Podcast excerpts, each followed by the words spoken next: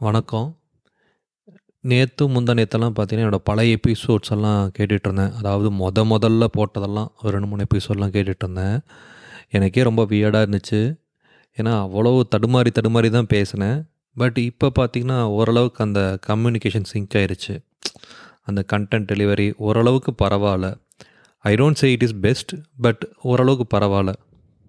First of all true crime Tamil போட்காஸ்ட்டுக்கு support பண்ணுற அத்தனை பேருக்கு ரொம்ப ரொம்ப நன்றி. தேங்க்யூ உங்களோட ரேட்டிங்ஸ் மூலிமா உங்களோட டவுன்லோட்ஸ் மூலிமா உங்கள் சப்போர்ட்டை கொடுத்துட்ருக்கீங்க இன்னும் நல்லா ஆதரவு தரீங்க. ரேட்டிங் இன்னும் அதிகமாக கொடுத்தீங்கன்னா தான் வந்து இப்போ நிறையா யூசர் வந்து ரேட்டிங்கை பார்த்து தான் போட்காஸ்ட் லிசன் பண்ணுவாங்க. ஸோ நீங்கள் ரேட்டிங் கொடுக்க கொடுக்க என்னோடய டவுன்லோட்ஸ் அதிகமாகும். ஸோ என்ன பண்ணணும்னு உங்களுக்கு தெரியும். இன்றைக்கி டேட்டு பார்த்தீங்கன்னா ஜூலை டுவெண்ட்டி எயிட்டு டைம் பார்த்தீங்கன்னா லெவன் தேர்ட்டி ராத்திரி. நம்பவே மாட்டீங்க. இவனடா எப்பயுமே ராத்திரி தான் அப்லோட் பண்ணுவியா அப்படின்னு கேட்காதீங்க. காலையிலலாம் எப்படியும் ஒர்க் இருக்குங்க. வேலைக்கு போகிறது வந்து வீட்டில் வேலை செய்கிறது இதெல்லாம் இருந்துட்டு நம்ம டைம் பார்த்திங்கன்னா பதினோரு மணி மேலே தான் ஆரம்பிக்கும். சரி வள வளன்னு பேச எனக்கு பிடிக்காது. அதனால் ஸ்ட்ரைட்டாக இன்றைக்கி கண்டென்ட் போயிடலாம் இன்றைக்கி நம்ம பார்க்க போகிற கேஸ் பார்த்திங்கன்னா கேரி ரே பவுல் நான் ரேன்னு கூப்பிட்டுக்கிறேன். ஏன்னா ரே தான் ரொம்ப ஈஸியாக இருக்குது. இவனோட ஃபோட்டோ பார்த்தீங்கன்னா டெலிகிராம் லிங்க்கில் இருக்கும். ஆள் பார்த்தீங்கன்னா ஐம்பத்தேழு வயசில் அரெஸ்ட் ஆகிட்டார் அவர் அரெஸ்ட் ஆகிறப்போ ஒன்று சொன்னார். என்ன சொன்னார்னு பார்த்தீங்கன்னா I am glad it is over அப்படின்னாரு. ஸோ இவரை பற்றின கேஸ் தான் பார்க்க போகிறீங்க கேரி ரே பவல்.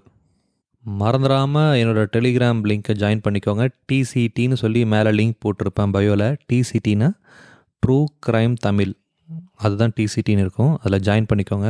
நிறையா ஃபோட்டோஸ் எல்லாம் க்ரைம் ஃபோட்டோஸு கேஸ் டீட்டெயில்ஸ்லாம் இருக்கும். உங்களுக்கு ரிலேட் பண்ணிக்க ஈஸியாக இருக்கும். ரே எப்போ பிறகுறாருன்னு பார்த்தீங்கன்னா January twenty five nineteen sixty டூவில் ஜார்ஜியாங்கிற ஒரு இடத்துல பிறகுறாரு இவர் வந்து ரெண்டாவது பையன். ஆல்ரெடி ஒரு பையன் இருக்கான். அப்பா அம்மா ரெண்டு பசங்க. அப்பா பார்த்தீங்கன்னா இவர் பிறக்கிறதுக்கு முன்னாடி இறந்துட்டார். ஸோ அதனால் அம்மா மட்டும் தான் பார்த்துக்கிட்டாங்க ஃபாரினில் பார்த்தீங்கன்னா ஈஸியாக செகண்ட் மேரேஜ் பண்ணிக்கலாம்ல. அந்த மாதிரி இவங்க அம்மா வந்து செகண்ட் மேரேஜ் பண்ணிக்கிட்டாங்க. ஸ்டெப் ஃபாதர் வந்தார் ஃபேமிலியில் ஸ்டெப் ஃபாதர் வந்தோடனே பயங்கர அப்யூஸ் பண்ண ஆரம்பிச்சிட்டாங்க பசங்களை ரெண்டு பேர்த்தையும். அம்மாவும் இது பெருசாக கண்டுக்கலை. அம்மாவுக்கு என்ன ஒரு கனவை செத்துட்டான் இவனும் விட்டுட்டு போயிடுவானுங்கிற பயம்தான். அதனால் அம்மாவும் வந்து எல்லாத்தையும் டாலரேட் பண்ணி தான் இருந்திருக்காங்க. ஒரு கட்டத்தில் அந்த ஸ்டெப் ஃபாதரும் இவங்களை விட்டுட்டு போயிட்டாங்க. உடனே இந்த அம்மா என்ன பண்ணுறாங்க திருப்பி மூணாவதாக ஒருத்தர் கல்யாணம் பண்ணுறாங்க அவன் பார்த்தீங்கன்னா அந்த ஸ்டெப் ஃபாதர் பயங்கர ஆல்கஹாலுக்கு அடிக்ட் ஆகிட்டான் இந்த ரெண்டு பசங்களை போட்டு அடிச்சுக்கிட்டே இருப்பாங்க. அப்போ கேரி வந்து ரே சாரி ரே வந்து பத்து வயசு. அப்போவே அவன் ட்ரக் அடிக்க ஆரம்பிச்சிட்டான். பத்து வயசில் ட்ரக்ஸு இப்படியே ஒரு சில வருஷம் போகுது. இப்போ ரேக்கு வயசு வந்து பதிமூணு. அவனும் அவங்க அண்ணனும் பிளான் பண்ணி அவங்க ஸ்டெப் ஃபாதரை போட்டு நல்லா மிதி மிதி மிதிச்சுட்டு வீட்டு ஓடி வந்துட்டானுங்க ரெண்டு பசங்களும். தனித்தனியாக போயிட்டானுங்க. அதுக்கப்புறம் ரெண்டு பேரும் மீட் மீட் பண்ணிக்கவே இல்லை. ரே என்ன பண்ணிட்டான்? காசு இல்லை. வீட்டுக்கு போகவும் மனசு இல்லை. அவங்க அம்மாவை வெறுக்க ஆரம்பித்தான் ஏன்னா அவங்க அம்மா வந்து இன்னொரு கல்யாணம் பண்ணிக்கிட்டே இருந்ததுனால. வேறு வழியே இல்லாமல் ப்ராஸ்டியூஷனில் இறங்க ஆரம்பித்தான் ஒரு பதிமூணு வயசு பையன் ப்ராஸ்டியூஷன் பண்ண ஆரம்பித்தான் அவன் உடம்ப விற்க ஆரம்பித்தான் அவனை நிறைய பேர் யூஸ் பண்ணிட்டாங்க. ஆம்பளையும் சரி பொம்பளையும் சரி அவனை நிறைய பேர் யூஸ் பண்ணிட்டாங்க சின்ன வயசுலே நைன்டீன் எயிட்டி டூவில் அவனுக்கு ஒரு கேர்ள் ஃப்ரெண்ட் அமையுது. அந்த கேர்ள் ஃப்ரெண்ட் கிடச்சதுனால அவன் லைஃபே மாறும்னு நினச்சான். பட் அந்த லவ் ரிலேஷன்ஷிப்னு கொஞ்சம் செலவு பண்ணும்ல பசங்க. அதை அவன் எப்படி செலவு பண்ணுவான்? ஸோ அவன் அந்த பொண்ணுக்கு தெரியாமல் இவன் அந்த ப்ராஸ்டியூஷனில் வர காசு எடுத்து அந்த பொண்ணுக்கு செலவு பண்ணிகிட்டே இருந்திருக்கிறான். இவனோட தேவைகள் அதிகமாக அதிகமாக ஆரம்பிச்சிது. ஸோ என்ன பண்ணான் வெறும் ப்ராஸ்டியூஷன் மட்டுமே பண்ணி நம்ம சம்பாதிக்க முடியாது திருடவும் கற்றுக்கணும்னு சொல்லிட்டு இந்த செக்ஸ் வச்சுக்கிறான் பார்த்தீங்களா அவங்க வீட்டில் ஏதாவது தூக்கிட்டு வந்துடுவான் அவங்களோட பர்ஸு அவங்களோட பைக்கு இல்லை காரு இதெல்லாம் திருடிட்டு வந்துடுவான் அதை விற்று அதில் வர பணத்தை வந்து அவன் லவ்வருக்கு செலவு பண்ணிட்டு வந்திருக்கிறான் ரே. அப்பப்போ இந்த திருட்டு கேஸில் மாட்டிக்குவான் ஜெயிலுக்கு போயிட்டு ஒரு மாதம் மூணு மாதம் அப்படி இருந்துட்டு வெளியே வந்துடுவான் அவன் லவ்வருக்கு இதெல்லாம் தெரியவே தெரியாது. ஒரு டைமில் என்ன ஆகுது? பேப்பரை பார்க்குறா பேப்பரை பார்க்கும்போது அவனை பற்றின நிறைய இன்ஃபர்மேஷன் இருக்குது. இந்த மாதிரி அவன் வந்து ஒரு அக்யூஸ்டு ஜெயிலுக்கு அடிக்கடி போயிட்டு வந்துட்டுருக்கிறான் அது இல்லாமல் அவன் நிறைய கே செக்ஸில் இன்வால்வ் ஆவான். அதெல்லாம் தெரிஞ்சவுடனே அவன் இந்த லவ்வர் வந்து ரொம்ப ஷாக் ஆகுறா.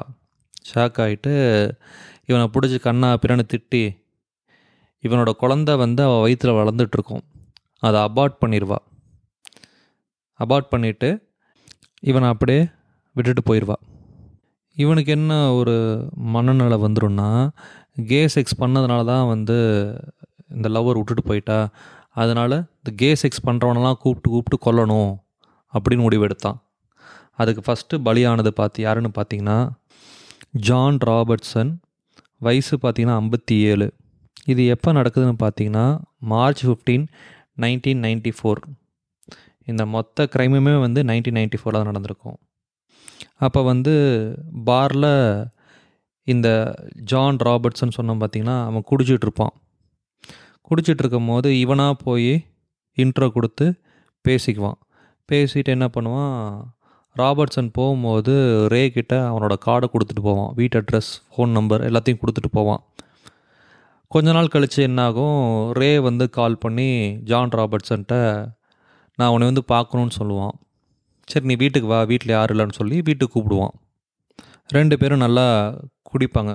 குடிச்சிட்டு என்ன பண்ணுவாங்க இந்த ராபர்ட்ஸன் வீட்டில் நிறையா பான் வீடியோஸ்லாம் இருக்கும். அவன் என்ன பண்ணுவான் ஒரு பான் கேசட்டை வீடியோ வந்து ப்ளே பண்ண ஆரம்பிப்பான் டிவியில். அதை பார்த்த உடனே ரே வந்து டோட்டலாக ரிட்டர்ட் ஆயிடுவான். பைத்தியம் முடிச்சிடும் திடீர்னு பயங்கர ஒரு மான்ஸ்டராக மாறிடுவான். என்ன பண்ணுவான்? லேம்ப் இருக்கும் பக்கத்தில். அந்த லேம்ப் எடுத்து மண்டையில் போட்டு டொம்முன்னு அடிச்சிருவான். ராபர்ட்ஸன் எதிர்பார்க்கவே மாட்டான். உடனே என்ன பண்ணுவான்? அவன் ரியாக்ட் ஆகிறதுக்குள்ளே என்ன பண்ணிட்டான்? ரே வந்து கழுத்தன் பிடிச்சி நெசு நெருக்க ஆரம்பிப்பான். உயிருக்கு ரொம்ப போராடுவான் ராபர்ட்ஸன் கடைசி அவன் செத்துட்றான் ரே என்ன பண்ணுவான்? அங்கே இருக்க காரு கிரெடிட் கார்டு அவன்கிட்ட அந்த வாலெட்டில் கொஞ்சம் பணம் இதெல்லாம் திருடிட்டு உடனே அங்கேருந்து எஸ்கேப் ஆயிடுவான் இந்த செத்து போனோம் பார்த்தீங்கன்னா ஜான் ராபர்ட்சன் அவனுக்கு ஒரு ஃப்ரெண்டு இருப்பான். அவன் என்ன பண்ணுவான் ராபர்ட்சனுக்கு ஃபோன் ட்ரை பண்ணுவான். ஃபோன் யாரும் அட்டன் பண்ண மாட்டாங்க. ஒரு மாதிரி சந்தேகமாக போயிடும் வேலைக்கு வர டைம் ஆச்சு ஏன் இவன் இன்றைக்கி வேலைக்கு வரல அப்படின்னு சொல்லிட்டு வீட்டுக்கே போவான் அந்த ஃப்ரெண்டு வீட்டுக்கு போய் பார்த்தா தான் தெரியும் ராபர்ட்சன் செத்து கிடக்கிறான். உடனே போலீஸ் எல்லாம் வந்து இந்த இடத்தையும் டெட் பாடியும் சுற்றி பார்க்குறாங்க. அதில் பார்த்தீங்கன்னா ராபர்ட்சன் வாயில் வந்து ஒரு துணியை வச்சு நல்லா அமுத்திருப்பாங்க. வாயில் துணியை வச்சு. ஸ்ட்ராங்குலேஷன் கழுத்தில் அந்த இதெல்லாம் இருக்கும். மார்க்கெல்லாம் இருக்கும். இதெல்லாம் போலீஸ் நோட் பண்ணிக்கிறாங்க. இனிஷியலாக ஒரு வாரம் ரொம்ப பயந்துகிட்டு இருந்தான். ஏன்னா கொலை பண்ணிட்டோமே அப்படின்ற பயம் இருந்துச்சு. பட் அது ரெண்டு மூணு வாரம் போக போக அவனுக்கு இன்னும் அந்த வெறி அதிகமாச்சு. இந்த கே மேலே ரொம்ப வெறி அதிகமாச்சு. கே செக்ஸ் பண்ணுறவங்க மேலே. இவனோட அடுத்த விக்டம் பார்த்திங்கன்னா மில்டன் பிராட்லி வயசு பார்த்திங்கன்னா எழுபத்தி ரெண்டு வயசு. இவர் வந்து ஒரு வார் வெட்டிரன் போர் போர் பண்ணிட்டு ரிட்டையர் ஆவாங்கல்ல? வார் வாரெல்லாம் முடிச்சுட்டு. இவர் வந்து அந்த பாரில் ஹேங் அவுட் பண்ணிகிட்டு இருந்தார். அப்போ வந்து ரே வந்து பேச்சு கொடுத்தான். பேச்சு கொடுத்துட்டு நான் வந்து உங்களை ட்ராப் பண்ணுறேன் அப்படின்னு சொல்லி இவங்க ரெண்டு பேரும் ஒன்றா கிளம்புனதை அந்த பாரில் இருக்கவங்க நிறைய பேர் பார்த்துருக்குறாங்க. நிறையா விட்னஸ் பார்த்துருக்குறாங்க. இந்த மில்டனுங்கிற வந்து பணக்காரன் அவன் பார்த்தீங்கன்னா இந்த சவனா இன்ஸ்டியூஷன் அப்படிங்கிற ஒரு கோல்ஃப் கோர்ஸ் இருக்கும். அந்த மாதிரி இடத்துல ஒரு பெரிய ஹைஃபையான இடம். அங்கே ஸ்டே பண்ணியிருக்கான். அங்கே இவனை கூட்டிகிட்டு போயிருக்கான். ட்ராப் பண்ணிவிட்டு என்ன பண்ணியிருக்கான்? ஆக்சுவலாக ரேக் அவனை பார்த்தாவே பிடிக்கல. எழுபத்தி ரெண்டு வயசு ப்ளஸ் ஒரு மாதிரி க்ரீப்பியாக பேசிக்கிட்டே இருந்தான். வயசான சைடு எஃபெக்ட் வரும்ல. அந்த மாதிரி லூஸ்தனமாக அந்த கிழமை பேசிகிட்டு இருந்திருக்கான். இவன் பார்த்தான் அடித்து கொண்டுட்டான் ரே. காஸ் ஆஃப் டெத் பார்த்தீங்கன்னா ஸ்ட்ராங்குலேஷன். மில்டன் வாயில் பார்த்தீங்கன்னா நிறைய மண் குப்பை எல்லாம் போட்டு அமுக்கு அமுக்கு அமுக்கியிருக்கிறான். யாருன்னா இந்த ரே. நீங்கள் இது வரைக்கும் இந்த கேஸை கேட்டுட்டு இருந்தீங்கன்னா அப்படியே ஹோல்ட் பண்ணிக்கோங்க. நான் இன்னொரு கேஸை நான் பேசுகிறேன் நவம்பர் டுவெண்ட்டி நைன்டீன் நைன்டி ஃபோரில் ஜாக்சன் வில்லி. பேர் பார்த்தீங்கன்னா ஊர். ஜாக்சன் வில்லி ரெசிடெண்ட் அதில் பார்த்தீங்கன்னா ஒரு ஹஸ்பண்ட் ஒய்ஃப் வந்து ரொம்ப சந்தோஷமாக வாழ்ந்துட்டு இருந்தாங்க அந்த ஒய்ஃப்க்கு பர்த்டே ஸோ பர்த்டே அன்னைக்கு யூஸ்வலி அந்த ஒய்ஃபோட தம்பி வந்து ப்ரெசன்ட் எடுத்துகிட்டு வருவான். இவங்க ரொம்ப நாள் வெயிட் பண்ணி இந்த இதுதான் வந்து ரிச்சுவலாக ஃபாலோ பண்ணிகிட்டு இருந்தாங்க அன்னைக்கு மட்டும் அந்த தம்பி அப்பி வரவே இல்லை. அதனால் அந்த ஒய்ஃப் வந்து ரொம்ப வெக்ஸ் ஆயிடுறா. ஒரு நாள் ஆகுது ரெண்டு நாள் ஆகுது. தம்பிகிட்ட இருந்து எந்த இன்ஃபர்மேஷனும் கிடைக்கல. சரி இவங்க என்ன என்ன பண்ணாங்க? நம்ம ரெண்டு பேரும் போய் பார்க்கலாம் தம்பியை அப்படின்னு சொல்லி இவங்க ரெண்டு பேருமே ஹஸ்பண்ட் ஒய்ஃப் அந்த ட்ரெய்லர்னு சொல்லுவாங்க தெரியுங்களா? மினி வேனு மாதிரி இருக்கும். அங்கங்கே போட்டு உட்காந்து படுத்து தூங்கிக்குவானுங்க. அங்கே போய் பார்க்குறாங்க அவன் அதிலே ஒரு பெட்ரூம் எல்லாம் வச்சுருக்கான் அங்கே போய் பார்த்தா அவன் செத்து கிடக்குறான். அவன் பேர் ஹிண்டன் பயங்கரமான ஹெட் இன்ஜுரி அந்த ரூம் ஃபுல்லாக ரத்தம் தெரிச்சிருக்குது. உடனே இவங்க போலீஸ்க்கு சொல்லிட்டாங்க. போலீஸ் வந்து அந்த க்ரைம் லொக்கேஷனுக்கு வந்து இன்வெஸ்டிகேஷன் நடத்திட்டு இருந்தாங்க. அப்போ பார்த்தீங்கன்னா அவன் வாயிலையும் பார்த்தீங்கன்னா ஒரு துணி மாதிரி போட்டு அமுக்கி வச்சுருந்தாங்க. அந்த இடத்த சுற்றியும் பார்க்கும்போது ஒரு பே ஸ்லிப் இருக்குது. அந்த பே ஸ்லிப்பில் பார்த்தீங்கன்னா திமோத்தி ரொனால்ட் ஒயிட்ஃபீல்ட் அப்படின்னு சொல்லி ஒரு நேம் போட்டு அவருக்கு ஒரு சேலரி ஒன்று கோட் பண்ணியிருந்தாங்க. சரி யார் இருக்கும்? இந்த க்ரைம் சீனில் இந்த பேப்பர் இந்த பே ஸ்லிப் இருக்குது. கண்டிப்பாக வந்து ஏதோ கனெக்ஷன் இருக்குன்னு சொல்லி அவனை தேட ஆரம்பிக்கிறாங்க. போலீஸ். அந்த திமோத்தி ரொனால்ட் ஒயிட்ஃபீல்டை. அவன் வந்து ஏஜென்சி மூலியமாக வந்து ஒர்க் பண்ணிகிட்டு இருப்பான் அதனால் போலீஸ் என்ன பண்ணாங்க அந்த ஏஜென்சியை வந்து காண்டாக்ட் பண்ணாங்க. ஏஜென்சியை காண்டாக்ட் பண்ணும்போது இல்லைங்க அவன் ரெண்டு நாள் லீவ் எடுத்துட்டான். இன்றைக்கி இங்கே தான் ஒர்க் பண்ணுறான் என் ஆஃபீஸில் தான் இருக்கான். நீங்கள் வந்தீங்கன்னா பார்க்கலாம் அப்படின்னு சொன்னாங்க போலீஸ்கிட்ட போலீஸ் வந்து அடுத்த நாள் வந்து அந்த ஆஃபீஸ்க்கு போவாங்க. இந்த ஏஜென்சி ஆஃபீஸ்க்கு பார்த்தீங்கன்னா அங்கே திமோத்தி ரொனால்ட் ஒயிட்ஃபீல்ட் இருந்தான். போலீஸ் அரெஸ்ட் பண்ணிட்டாங்க. திமோத்தின்னு சொல்லிக்கிறேன். ஹின்ஸ்டனும் திமோத்தியும் பாரில் மீட் பண்ணிக்கிட்டாங்க. ஒரு கட்டத்தில் என்ன ஆகுது ரெண்டு பேரும் ஹின்ஸ்டன் அந்த ட்ரில்லர் பார்க்குக்கு போகிறாங்க அந்த இது சொன்ன பார்த்தீங்களா? ட்ர லாரி மாதிரி ஒரு இது இருக்கும்னு சொல்லிட்டு அங்கே போய் ஸ்டே பண்ணிக்கிறாங்க. பண்ணிட்டு ரெண்டு நாள் வந்து பயங்கரமாக குடிக்கிறாங்க. ரெண்டு நாள் பயங்கரமாக செக்ஸ் இன்வால்வ் ஆகிக்கிறாங்க ஒரு கட்டத்தில் குடிச்சிக்கிட்டே இருக்கிறாங்க. இவனுக்கு என்ன ஆகுது ஹின்ஸ்டனுக்கு என்ன ஆகுது ஒரு மாதிரி கேர் ஆகி போய் படுக்க போகிறான்ட்டு ரூமில் போய் படுக்க போயிட்டான். அப்போ திடீர்னுட்டு திமோத்திக்கு ஒரு கோவம் வந்து ஒரு பெரிய கல் இருந்திருக்குது. அந்த கல் எடுத்து அந்த ட்ரெய்லர் பார்க்குள்ளே போயிட்டு அவன் பெட்டில் படுத்துட்டு இருந்தானா அவன் தலையில் அடி அடின்னு அடிச்சிருக்கிறான். இவன் அடித்ததில் ரத்தம் சீலிங்கெல்லாம் பட்டிருக்குதாமா. ஸோ அந்தளவுக்கு வெறியாக அடிச்சிருக்கிறான். போலீஸ் என்ன பண்ணாங்க இந்த திமோத்தி ஒத்துக்கிட்டான். பட் ஸ்டில் நம்ம இவனோட பேக்ரவுண்டெல்லாம் தெரியாது. இவன் எங்கே பிறந்தான் எங்கே வளர்ந்தான் இந்த இன்ஃபர்மேஷன்லாம் விசாரிக்கிறாங்க. விசாரித்தா அப்படி ஒரு ஆளே இல்லை. இவன் கொடுத்த எல்லா டீட்டெயில்ஸுமே பார்த்தீங்கன்னா ஃபேக்கான அட்ரஸ் ப்ரூஃபு ஃபேக்கான ஐடி கார்டு ஃபேக்கான டிரைவிங் லைசன்ஸு எல்லாமே ஃபேக்கு கடைசியாக அந்த ஆள் யார் தெரியுங்களா?